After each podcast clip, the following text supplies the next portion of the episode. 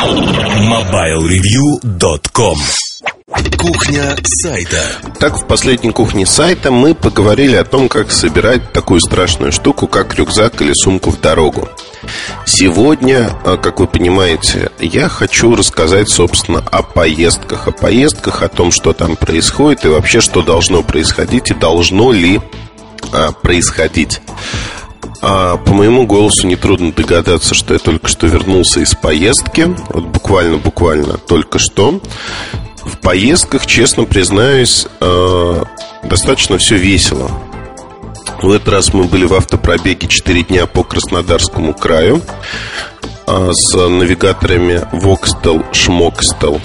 Это надпись на одной из маек. В общем-то, в материале вы увидите э, и эту надпись, и вообще сможете посмотреть скорее зарисовки из жизни Краснодарского края, а, немного мыслей о GPS-навигации, чем целиком обзор новых навигаторов от Voxtel, либо зарисовку там программного обеспечения Navitel. Это не тот формат материалов, но, в общем-то, будет понятно, о чем я говорю. А пока же я хочу рассказать о том, что происходит страшного такого в поездках и почему все поездки, с одной стороны, похожи друг на друга, с другой стороны, они всегда уникальны. Основное, что есть в поездке и что ценно для любого журналиста, это возможность познакомиться в неформальной обстановке с представителями компаний – и вот тут э, все зависит от вас, как использовать эти возможности. Можно действительно подружиться, чтобы знать, к кому обратиться за комментарием, за информацией для там, написания заметки или чего-то подобного. И, э, ну, на мой взгляд, не нужно там лезть из кожи вон и пытаться быть не самим собой, а кем-то другим. Веселым, э, грустным или еще каким-то. Ну, фальш люди чувствуют всегда, и быть фальшивым, в общем-то, приятного мало. Поэтому э, лучше всего вести себя естественно, не пытаться э, шокировать публику какими-то вещами. Например, напиться и прыгать с пирса в воду. Э, ну, это не лучший вариант. Не лучший вариант также подойти к организаторам поездки и сказать, вы знаете, а вы вообще выпускаете, в общем не очень хорошую продукцию – я только сейчас это осознал, и вообще непонятно, зачем я согласился такой принципиальный ехать в эту поездку. То есть вот тут есть подобные проблемы. Если же говорить о том, что происходит э, в поездках, вот в принципе, минуя такие подводные камни, то перед поездкой вообще вам самому надо определиться, а нужна она вообще. Если нужна, то примерно хотя бы подготовиться подготовиться, а, чего я делаю не всегда, это посмотреть, кто едет с вами, как много людей, какая поездка предполагается и а, кто будет от компании, то есть с кем можно будет поговорить и на какие темы. Честно скажу, я уже наконец-таки дорос до уровня, вырос из детсадовских штанишек, когда могу поговорить а, на темы э, практически любые, э, не просто бла-бла-бла поговорить, а именно поговорить без предварительной подготовки для того, чтобы э, обрисовать себе картину на том или ином рынке. Более того, представители компании зачастую очень заинтересованы в том, чтобы рассказать про себя, про рынок, и делают это не в рекламном стиле, а достаточно адекватно, то есть в режиме диалога. На мой взгляд, это самое ценное, что может быть, потому что на местах в Москве зачастую много сиюминутных дел, когда нельзя дернуть человека, нельзя поговорить с ним спокойно и получить максимум информации. А в режиме поездки, как правило, активности не так много, а, ну, скажем так, активность перемежающаяся, поэтому в течение дня найти время, там, 20-30 минут на то, чтобы обсудить, а что, собственно, происходит на вашем рынке, а что вы делаете и тому подобные вещи, очень легко.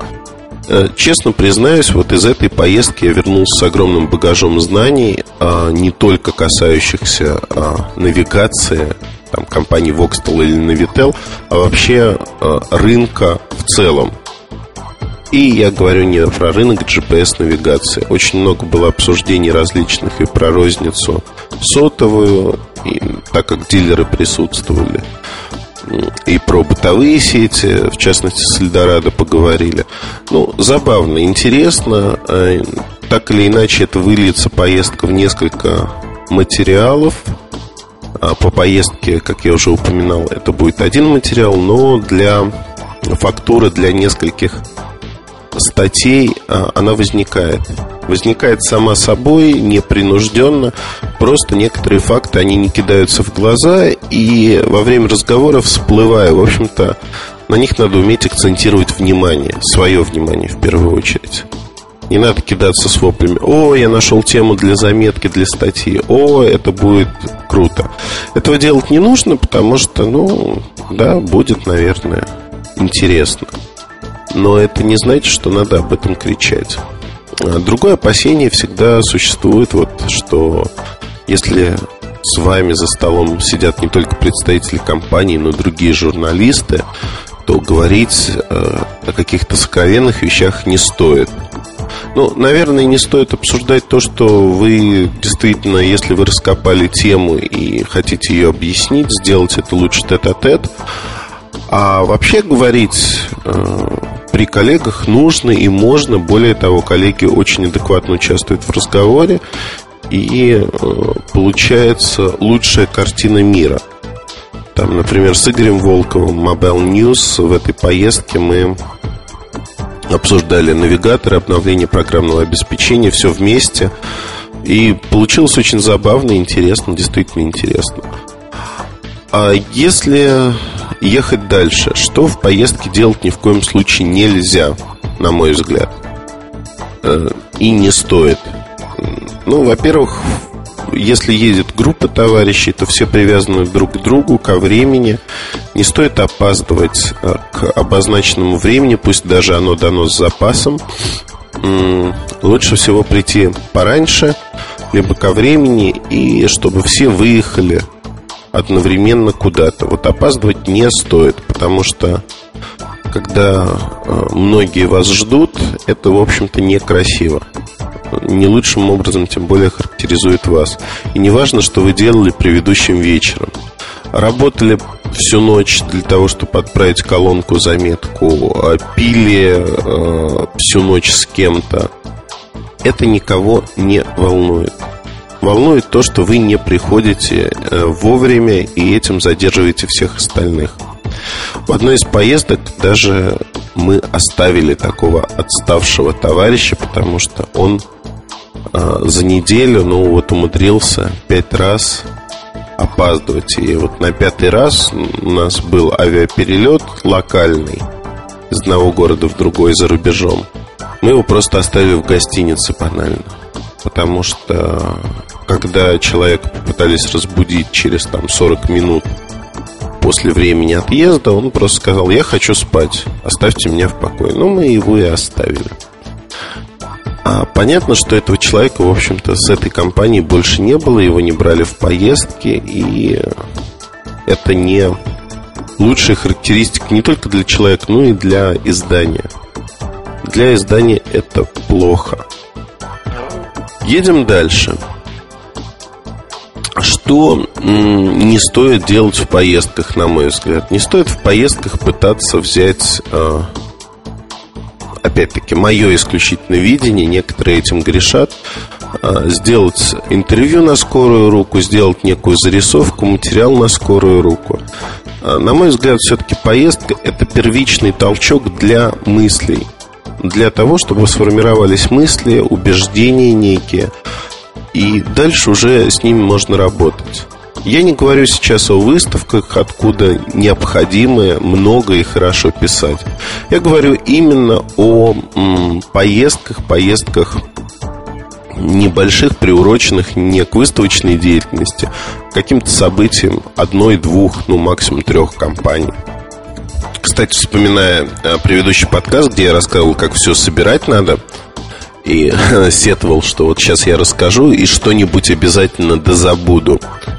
А я забыл, честно признаюсь, шорты. В общем-то, я поехал в брюках И первый день, э, приехав там в Краснодар вечером, уже магазины были закрыты.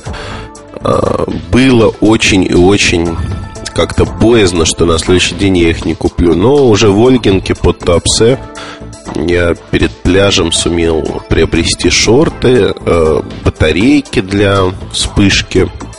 Правда, мои батарейки работали для своего коллеги, который взял камеру, вспышку, но не проверил аккумуляторы. А что вообще вот в поездках можно добрать на месте из вещей? И что нужно добирать? На мой взгляд, вот тут есть такой моментик еще хороший, что в поездке, если вы едете там в европейскую страну, даже по России едете,